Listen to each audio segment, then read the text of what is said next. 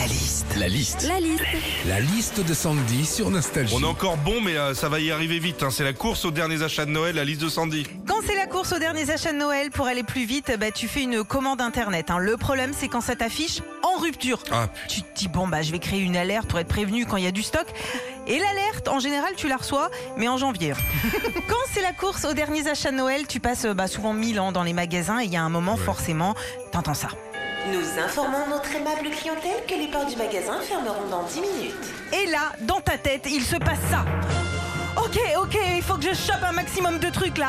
Allez, tiens, un panier gourmand pour mamie, des Pyrénéens pour Valoche, un dernier truc.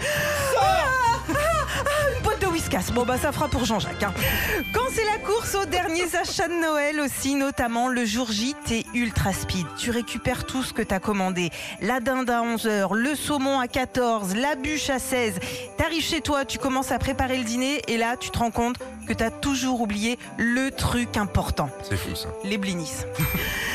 Enfin, on pourrait s'épargner la course de dernière minute aux achats de Noël. Pourquoi on se réveille des fois le 20 décembre pour faire ses cadeaux? Il y en a qu'on pourrait acheter plus tôt dans l'année, c'est vrai? Personne viendra nous voir en disant Dis donc, tu me l'aurais pas acheté le 12 avril, mon brut de Fabergé? Retrouvez Philippe et Sandy, 6h-9h sur Nostalgie.